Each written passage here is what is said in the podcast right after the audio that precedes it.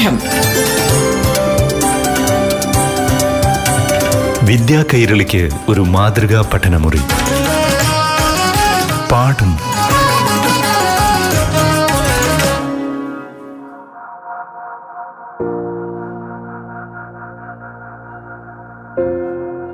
നമസ്കാരം. പാഠം ആരംഭിക്കുന്നു. പുതിയൊരു അധ്യായത്തിലേക്ക് എല്ലാവർക്കും സ്വാഗതം. അന്ധവിശ്വാസങ്ങളെ ആധുനിക മനുഷ്യൻ അകറ്റി നിർത്തിയേ മതിയാകൂ. ശാസ്ത്രം പുരോഗമിക്കുന്നതിന് മുൻപ് പ്രാചീന മനുഷ്യൻ പിന്തുടർന്നു പോന്ന ചില വിശ്വാസങ്ങളാണ് ഇന്നും ചില പ്രദേശങ്ങളിലെങ്കിലും മനുഷ്യൻ പിന്തുടരുന്നത്. ഇത്തരത്തിലുള്ള ചില വിശ്വാസങ്ങളുടെയും വിലക്കുകളുടെയുമൊക്കെ ചരിത്ര പശ്ചാത്തലത്തെക്കുറിച്ചാണ് ഇന്നത്തെ പാഠം ക്ലാസ് പ്രതിപാദിക്കുന്നത്. ഇന്ന് അതിഥി ചരിത്രകാരനും എഴുത്തുകാരനുമായ വെള്ളനാട് രാമചന്ദ്രൻ. വിശ്വാസങ്ങളും വിലക്കുകൾ വിശ്വാസങ്ങളും വിലക്കുകളും പരസ്പര പൂരകങ്ങളാണ്. ഇതിന്റെ ഉൽപ്പത്തി പരിണാമങ്ങളെക്കുറിച്ചുള്ള വളരെ സംക്ഷിപ്തമായ ഒരു വിവരണവും എന്റെ നിരീക്ഷണവുമാണ് ഇതിനകത്ത് ഇന്ന് അവതരിപ്പിക്കുന്നത്. മനുഷ്യൻ ആദിമ മനുഷ്യൻ അവന്റെ വൈകാരിക ഭാവങ്ങളെല്ലാം പ്രകടിപ്പിച്ചത് പ്രകൃതിയുടെ പ്രതിഭാസങ്ങൾക്കനുസൃതമായി ഇടി മിന്നൽ പെരുമഴ വെള്ളപ്പൊക്കം തുടങ്ങിയതെല്ലാം പലപ്പോഴും അവനെ ഭീതിപ്പെടുത്തിയിരുന്നു. അപ്പോഴെല്ലാം അവൻ ഭയപ്പെട്ടിരുന്നു.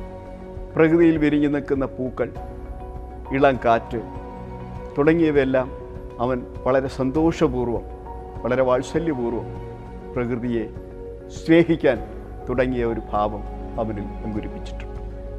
എന്നാൽ ചന്ദ്രന്റെ വൃത്തിക്ഷയങ്ങൾ സൂര്യന്റെ ഉദയം സൂര്യന്റെ അസ്തമനം തുടങ്ങിയവയെല്ലാം അവൻ കൗതുകപൂർവം നോക്കുകയും ചെയ്തിട്ടുണ്ട്. ഇങ്ങനെ വിവിധ വൈകാരിക ഭാവങ്ങളിൽ അവൻ അവനിൽ ആദ്യം അങ്കുരിപ്പിച്ചത് പ്രകൃതി തന്നെയാണ് അല്ലെങ്കിൽ പ്രകൃതി കൂടിയാണ് എന്ന് നമുക്ക് പറയേണ്ടി ആദ്യം അവനെ ഭരിച്ച വൈകാരിക ഭാവം ഭയം തന്നെയായി മരണത്തിൽ നിന്നുള്ള ഭയം അതിവൃഷ്ടിയിൽ നിന്ന് അനാവൃഷ്ടിയിൽ നിന്നൊക്കെയുള്ള ഭയം. ഈ ഭയങ്ങളെയെല്ലാം അവനെ ആശ്വസിപ്പിക്കാൻ രംഗത്തെത്തിയത് ആദ്യകാലത്തെ മന്ത്രവാദികളായിരുന്നു. ഫ്രൈസറെ പോലെയുള്ള ഗോൾഡൻ ചൈൽഡിനെ പോലുള്ള പഠന പഠ ഉള്ളവരുടെ പഠനങ്ങൾ തെളിയിക്കുന്നതാണ്. ആദ്യം മനുഷ്യനെ ആദിമ മനുഷ്യനെ പ്രാകൃത മനുഷ്യനെ സ്വാധീനിച്ചത് ഇത്തരം മന്ത്രവാദികളുടെ പ്രവർത്തനങ്ങളായിരുന്നു അതായത് ഇടിയേയും മിന്നലിനെയും ഒക്കെ തന്റെ ആജ്ഞാശക്തി കൊണ്ട് തന്റെ മാന്ത്രിക ശക്തി കൊണ്ട് അല്ലെങ്കിൽ മാന്ത്രിക വടി കൊണ്ട് തടഞ്ഞു നിർത്താമെന്ന് സാമാന്യ മനുഷ്യനെ ബോധിപ്പിച്ച അല്ലെങ്കിൽ സാമാന്യ ബോധനയിൽ മനുഷ്യനിൽ വിശ്വാസം ജനിപ്പിച്ച മന്ത്രവാദി ആയിരിക്കണം ഒരുപക്ഷേ ആദ്യത്തെ ഗോത്രത്തലവൻ എന്നും നരവംശ ശാസ്ത്രജ്ഞന്മാർ നിരീക്ഷിച്ചു. ഇതിൽ നാം മനസ്സിലാക്കേണ്ടത് മനുഷ്യന്റെ പരിണാമദശയിൽ പ്രാകൃതമായ ഒരു ശിലായുഗ കാലം ഉണ്ടായിരുന്നത് പോലെ തന്നെ ഒരു മന്ത്രവാദ യുഗവും ഉണ്ടായിരുന്നു എന്ന് നാം തിരിച്ചറിയേണ്ടത് അവിടെ നിന്നാണ് വിശ്വാസങ്ങളുടെയും വിലക്കുകളുടെയും തുടക്കം എന്നും നിരീക്ഷിക്കപ്പെട്ടിട്ടുണ്ട്. ഈ വിശ്വാസങ്ങളും വിലക്കുകളും രൂപപ്പെടുന്നത് പ്രധാനമായും രണ്ട് സിദ്ധാന്തങ്ങളിലൂടെയാണ്. ഒന്ന് സദൃശങ്ങൾ സദൃശങ്ങളെ സൃഷ്ടിക്കുന്നു എന്നുള്ളത്. രണ്ടാമത്തേത് ഒരിക്കൽ ഒരാളുമായി ബന്ധപ്പെട്ട വസ്തുതകളെല്ലാം എല്ലാ കാലത്തും ബന്ധപ്പെട്ടിരിക്കും എന്നുള്ള രണ്ടാമത്തെ സിദ്ധാന്തം. അതായത് ലാ ഓഫ് സിമിലാരിറ്റി എന്ന് സദൃശ സിദ്ധാന്തത്തിന് ഇംഗ്ലീഷിൽ പറയുന്നത് ഫ്രൈസറ പോലുള്ള ആളുകൾ കൊടുത്തിരിക്കുന്ന പേര് ദ ലാ ഓഫ് സിമിലാരിറ്റി എന്നാണ്. രണ്ടാമത്തേതിന് കൊടുത്തിരിക്കുന്ന അദ്ദേഹം കൊടുത്തിരിക്കുന്ന പേര് ലാ ഓഫ് കോണ്ടാക്റ്റ് എന്നാണ്. അതായത് ഒരിക്കൽ ബന്ധപ്പെട്ടിരിക്കുന്നത് എല്ലാ കാലത്തും ബന്ധപ്പെട്ടിരിക്കും എന്നുള്ള രണ്ടാമത്തെ സിദ്ധാന്തം. ഇത് രണ്ടും പലപ്പോഴും അന്യോന്യം ബന്ധപ്പെട്ടും പ്രവർത്തിക്കാറുണ്ട് ഒരു ഉദാഹരണം. യാത്ര പോകുമ്പോൾ കറുത്ത പൂച്ച കുറുകെ ചാടിയാൽ അശുഭം. ആ യാത്ര പിന്നെ പോകരുത്. കാരണം ആ യാത്രയിൽ അനർത്ഥങ്ങൾ സംഭവിക്കാം ദുരന്തങ്ങൾ സംഭവിക്കാം. അതുകൊണ്ട് കറുത്ത പൂച്ച കുറുകെ ചാടിയാൽ പട്ടം ചാടിയാൽ ഒരിക്കലും യാത്ര പോകരുത് എന്നൊരു വിശ്വാസം. ഈ കറുപ്പ് എന്തിനെയാണ് അതേസമയം വെളുത്ത പൂച്ചയ്ക്കോ അല്ലെങ്കിൽ മറ്റേതെങ്കിലും നിറമുള്ള ഒരു പൂച്ചയോ കുറുക്കേ ചാടിയാൽ പ്രശ്നമില്ല. ഈ കറുത്ത പൂച്ചയ്ക്ക് എന്താണ് ഇത്രയും വലിയ നിഷിദ്ധമായ പിന്നെ ഒരു സങ്കല്പം ഉണ്ടാകുന്നതിന് കാരണം എന്ന് പരിശോധിച്ചാൽ ഈ വർണങ്ങളോട് കറുപ്പിനോടും വെളുപ്പിനോടുമുള്ള നമ്മുടെ ഒരു മനോഭാവമാണ് കാര്യം കറുപ്പ് എന്ന് പറയുന്നത് അശുഭകാരകമാണ്. കറുത്ത നിറത്തിലുള്ളവൻ വിരൂപനാണ്. സൗന്ദര്യമുള്ളത് വെളുപ്പിനാണ്.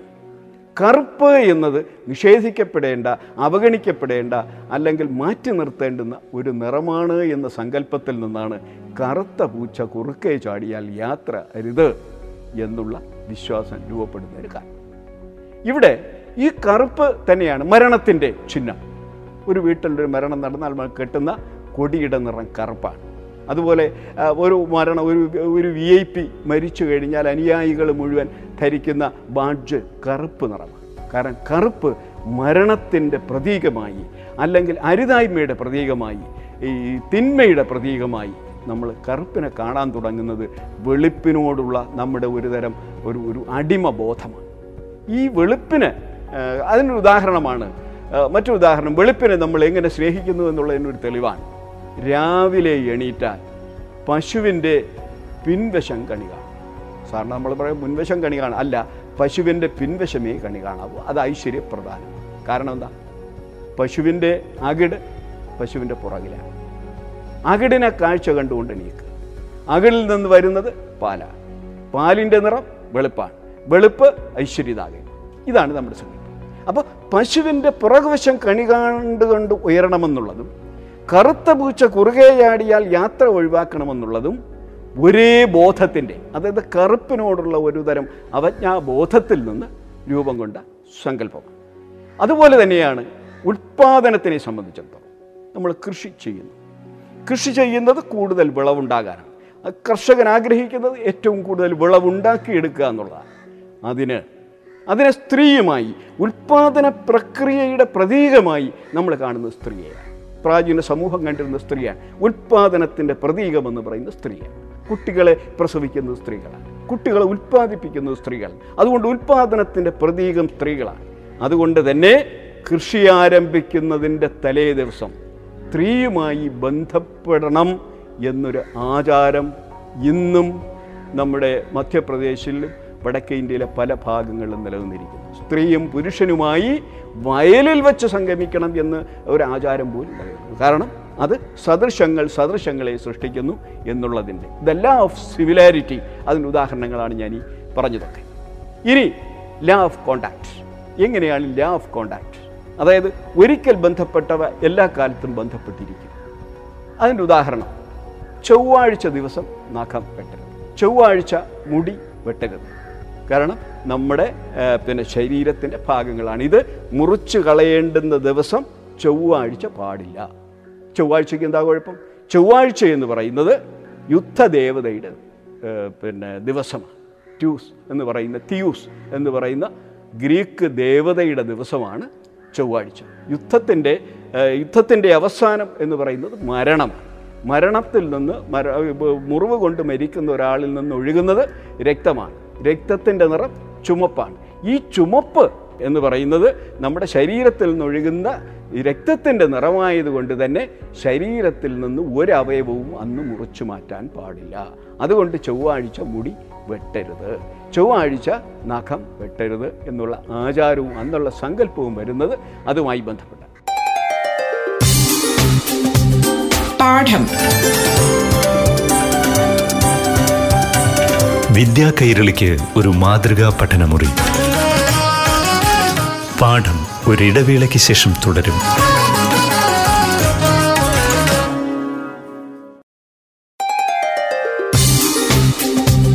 പാഠം. വിദ്യാ കൈരളിക്ക് ഒരു മാതൃകാ പഠനമുറി. പാഠം തുടരുന്നു.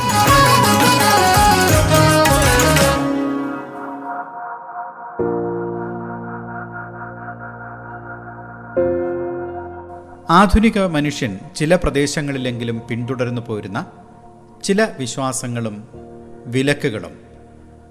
അത് ആധുനിക മനുഷ്യൻ എത്രമാത്രം ഭൂഷണമാണ്. ഇതേക്കുറിച്ചാണ് ഇന്നത്തെ പാഠം പ്രതിപാദിക്കുന്നത്. ഇത്തരം അന്ധവിശ്വാസങ്ങളുടെയും വിലക്കുകളുടെയും ഒക്കെ ഒരു ചരിത്ര പശ്ചാത്തലവും ഇതിൽ പ്രതിപാദിക്കുന്നു. അധ്യാപകനും ചരിത്രകാരനുമായ ശ്രീ വെള്ളനാട് രാമചന്ദ്രനാണ് ഇന്ന് അതിഥി.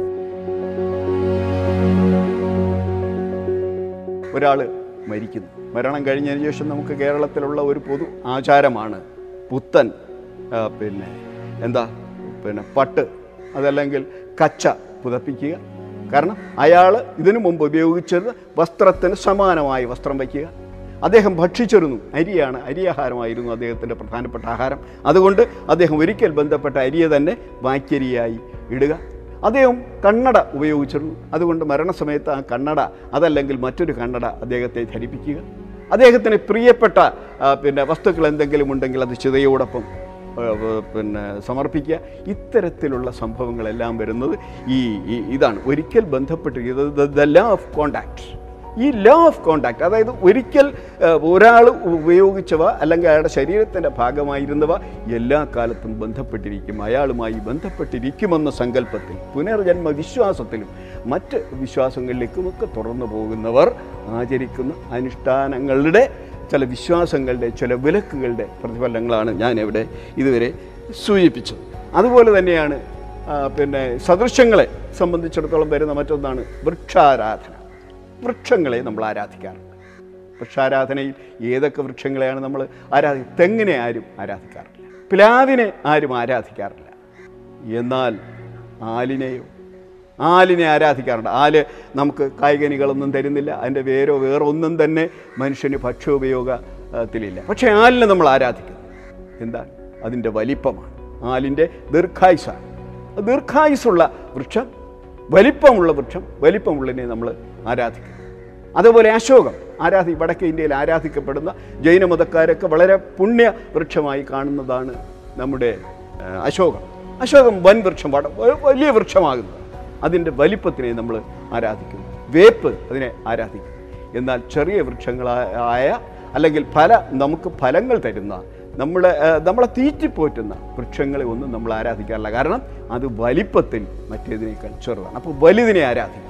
ഇത് തന്നെയാണ് മനുഷ്യനിൽ പിന്നെ ഈ ആരാധനാ ബോധം വളർത്തിയതും ഇത്തരം ഒരു ഒരു ഒരു ഒരു സദൃശ്യങ്ങളെ ആരാധിക്കുക എന്ന് പറയും സദൃശ്യങ്ങളും സദൃശ്യങ്ങൾ സൃഷ്ടിക്കുന്നു എന്ന് പറയുന്നതിന്റെ സിദ്ധാന്തത്തിന്റെ ഫലമായിട്ടാണ്. രാജ പ്രത്യക്ഷ ദൈവതം.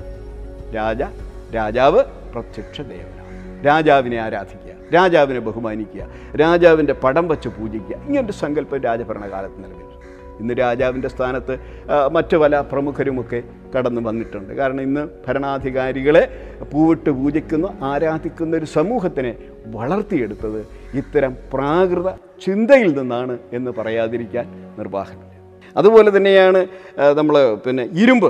മറ്റ് എല്ലാ ലോഹങ്ങളെ അപേക്ഷിച്ച് ഇരുമ്പിന്റെ നിറം ഇരുണ്ടതാണ് അത് കറുപ്പാകാം ഇരുണ്ടതായ തുരുമ്പ് പിടിക്കുന്ന ഒക്കെ. ഈ ഇരുണ്ട ഇരുമ്പിന് ശൂദ്ര വർഗത്തിലാണ് പെടുത്തിയിരിക്കുന്നത്.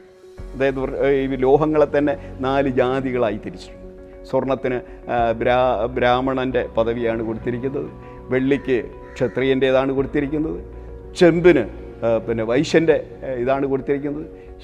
ഏറ്റവും കൂടുതൽ മനുഷ്യൻ ഉപയോഗിക്കുന്ന മനുഷ്യൻ ഏറ്റവും ഉപകര ഉപകാരപ്രദമായ ഇരുമ്പിന് കൊടുത്തിരിക്കുന്നത് ശൂദ്രന്റെ സ്ഥാനമാണെന്ന് മാത്രമല്ല ഇത് അന്തിയായാൽ കൊടുക്കാനും വാങ്ങാനും പാടില്ല. ഇരുമ്പ് ആയുധങ്ങളാവട്ടെ സൂചി പോലും സന്ധിയായാൽ കൊടുക്കരുത്. സൂര്യൻ ഉദിച്ചു നിൽക്കുമ്പോൾ മാത്രമേ കൊടുക്കലും വാങ്ങലും ആകാവൂ. അല്ലാത്തപ്പോൾ അതിനകറ്റി നിർത്തണം. ഒന്ന്. രണ്ട്. ബ്രാഹ്മണരുടെ ഇടയിൽ ഈ ഉപനയനം കഴിയുന്നത് വരെ ഉപനയനത്തോടു കൂടിയാണല്ലോ ഈ ഇവർ വിദ്യാഭ്യാസ രംഗത്തേക്ക് വിദ്യാർത്ഥിയായി മാറുന്നത്. ഉപനയനത്തിന് ശേഷം ഉപനയനം വരെ ഒരു പിന്നെ ബ്രാഹ്മണ ബാലന്റെ അല്ലെങ്കിൽ ബാലികയുടെ മുടി ഷേവ് ചെയ്ത് കളയേണ്ടത് ഇരുമ്പൊഴികെയുള്ള ആയുധങ്ങൾ കൊണ്ടാണ്. ഇരുമ്പ് പാടില്ല എന്ന്. ഇരുമ്പിന് ശൂദ്രസ്ഥാനവും കൽപ്പിച്ചതുകൊണ്ടാണ് ഇരുമ്പിനെ അകറ്റി നിർത്തുകയും ഇരുമ്പിനെ ഒരു കാരണവശാലും വീട്ടിനകത്ത് പോലും കയറ്റാതെ മാറ്റി നിർത്തണം അന്ത്യകാലങ്ങളിൽ എന്നുള്ളൊക്കെ സങ്കല്പം വരുന്നത് ഇരുമ്പിന്റെ നിറത്തിൽ നിന്നാണ്. ഇരുമ്പ് ഇരുണ്ടതാണ്. ഇരുണ്ട നിറം. എല്ലാ കാലത്തും നമുക്ക് പഥ്യമായിരുന്നില്ല. മനുഷ്യ സമൂഹത്തിന് പഥ്യമായില്ല. കാരണം വെളുപ്പിനോടുള്ള നമ്മുടെ ഒരു അടിമ ബോധമാണ് ഇതിലൊക്കെ അടിഞ്ഞു കിടക്കുന്നത്. അതുപോലെ തന്നെയാണ് ഒരു പിന്നെ വിധവകൾ അതുപോലെ തന്നെ പ്രസവിക്കാത്ത സ്ത്രീകൾ. ഇവർ മംഗളകാര്യങ്ങളിൽ പങ്കെടുക്കാൻ പാടില്ല. കാരണം എന്താണ്? വിധവകൾക്ക് പ്രത്യുത്പാദനം നടക്കില്ല വിധവകളിൽ നിന്ന്. അതേപോലെ പിന്നെ മച്ചുകളായ സ്ത്രീകൾ പ്രസവിക്കില്ല. അവർക്ക് പ്രത്യുത്പാദന ശേഷിയില്ല. അങ്ങനെ പ്രത്യുൽപാദനം സാധ്യമല്ലാത്ത സ്ത്രീകളെ ഒരു കാരണവശാലും മംഗളകാര്യങ്ങളിൽ പങ്കെടുപ്പിക്കരുത്. പ്രത്യേകിച്ച് വിവാഹിതരായി പോകുന്ന വധൂവരന്മാരുടെ അതുപോലുള്ള മംഗളകാര്യങ്ങളിൽ ഇവരെ പങ്കെടുപ്പിക്കരുത് എന്നൊരു വിശ്വാസം കൂടി നിലനിൽക്കുന്നതിന്റെ കാരണം പ്രാകൃതമായ നമ്മുടെ ഒരു വിശ്വാസമാണ്. ഏതാണ്? ഉൽപ്പാദനത്തിന്റെ പിന്നെ പ്രതീകമെന്ന് പറയുന്ന സ്ത്രീയാണ്. ആ ഉൽപ്പാദനത്തിന്റെ ശേഷി നഷ്ടപ്പെട്ടവർ അല്ലെങ്കിൽ ഉൽപ്പാദനം സാധ്യമാകാത്ത സ്ത്രീകളെ മംഗളകാര്യങ്ങളിൽ നിന്ന് മാറ്റി നിർത്തണം. കാർഷിക രംഗത്തുനിന്ന് പോലും മാറ്റി നിർത്തുന്ന ഒരു സമ്പ്രദായം നമ്മുടെ പിന്നെ കിഴക്ക് തെക്ക് കിഴക്കൻ സംസ്ഥാനങ്ങളിൽ ചില ആദിവാസി ഗോത്രങ്ങളിൽ ഇന്നും നിലനിൽക്കുന്നു എന്ന് തെളിയിക്കപ്പെട്ടിട്ടുണ്ട്. അപ്പോൾ ഇതിൽ നിന്നൊക്കെ നമ്മൾ മനസ്സിലാക്കേണ്ടത് വിശ്വാസങ്ങളും വിലക്കുകളും എന്ന് പറയുന്നത് ശാസ്ത്രം വികസിക്കുന്നതിന് മുമ്പ് ആധുനിക ശാസ്ത്രം നമ്മുടെ മനുഷ്യ ജീവിതത്തെ സ്വാധീനിക്കുന്നതിന് മുമ്പ് പ്രാകൃത മനുഷ്യൻ പ്രകൃതിയെ ഭയപ്പെട്ടും പ്രകൃതിയെ സ്നേഹിച്ചും പ്രകൃതിയിൽ നിന്ന് പാഠങ്ങൾ ഉൾക്കൊണ്ടുകൊണ്ട് അവന്റെ അനുഭവത്തിൽ നിന്ന് കാച്ചുകുറുക്കിയെടുത്ത വിശ്വാസങ്ങളെ ആധുനിക ശാസ്ത്രകാലത്തും പിന്തുടരുന്നത് അശാസ്ത്രീയമാണ് എന്ന് പറയേണ്ടിയിരിക്കും അതായത് ആദ്യകാലത്ത് ഞാൻ പറഞ്ഞു മന്ത്രവാദത്തിൽ നിന്നാണ് ഇതിന്റെയും തുടക്കം. മന്ത്രവാദത്തെ അന്ന് നയിച്ചത് മന്ത്രവാദികളായിരുന്നു. അതിനുശേഷമാണ് മതം രൂപക്കൊള്ളുന്നത്. മതത്തെ നയിച്ചത് പുരോഹിതന്മാരായിരുന്നു. ആധുനിക ശാസ്ത്രലോകത്തെ ആധുനിക ലോകത്തെ നയിക്കുന്നത് ശാസ്ത്രജ്ഞന്മാരാണ്. അപ്പോൾ അതുകൊണ്ട് തന്നെ ഇതിനെ മൂന്നിനെയും മൂന്നായി കാണുകയും പടിപടിയായുള്ള മനുഷ്യന്റെ പരിണാമ പ്രക്രിയയിൽ മന്ത്രവാദത്തിൽ നിന്ന് മതത്തിലേക്കും മതത്തിൽ നിന്ന് ശാസ്ത്രത്തിലേക്കുമുള്ള വളർച്ചയ്ക്കനുസരിച്ച് മനുഷ്യന്റെ മനസ്സുകൂടി വളരേണ്ടതുണ്ട്. മന മാനവ സമൂഹത്തിന്റെ മനസ്സ് അതിനനുസരിച്ച് വളർന്നില്ലെങ്കിൽ എന്റെ പരിണാമത്തിനനുസരിച്ച് ബുദ്ധിയുടെ പരിണാമത്തിനനുസരിച്ച് മനസ്സും വിശ്വാസങ്ങളും ആചാരങ്ങളും അനുഷ്ഠാനങ്ങളും വളർന്നില്ലെങ്കിൽ നാം പിന്നോക്ക് പോ പിന്നോക്കം പോകുന്നതിന് തുല്യമായിരിക്കും. നമ്മുടെ പഴയ ശിലായുഗത്തിലേക്കുള്ള തിരിച്ചുപോക്കായിരിക്കും. മറിച്ച് ഇന്നത്തെ ആധുനിക യുഗത്തിനോടൊപ്പം ഇരിക്കണമെങ്കിൽ ഈ വിശ്വാസങ്ങളെയും വിലക്കുകളെയും ശാസ്ത്രീയമായി പഠിക്കേണ്ടതുണ്ട്. ആ പഠനത്തിനനുസരിച്ച് അതിന്റെ നെല്ലും പതിരും തിരിച്ചെടുക്കേണ്ടതുണ്ട്. നെല്ലും പതിരും തിരിച്ചെടുത്തിട്ട് പതിരിനെ തള്ളുകയും നെല്ലിനെ കൊള്ളുകയും ചെയ്യേണ്ടുന്നൊരവസ്ഥയിലേക്ക് മാനവ സമൂഹം മാറാത്തിടത്തോളം കാലം നമുക്ക് നമ്മൾ ഇന്നും ജീവിക്കുന്നത് പഴയ ശിലായുഗത്തിലാണെന്ന് പറയേണ്ടി. വരും.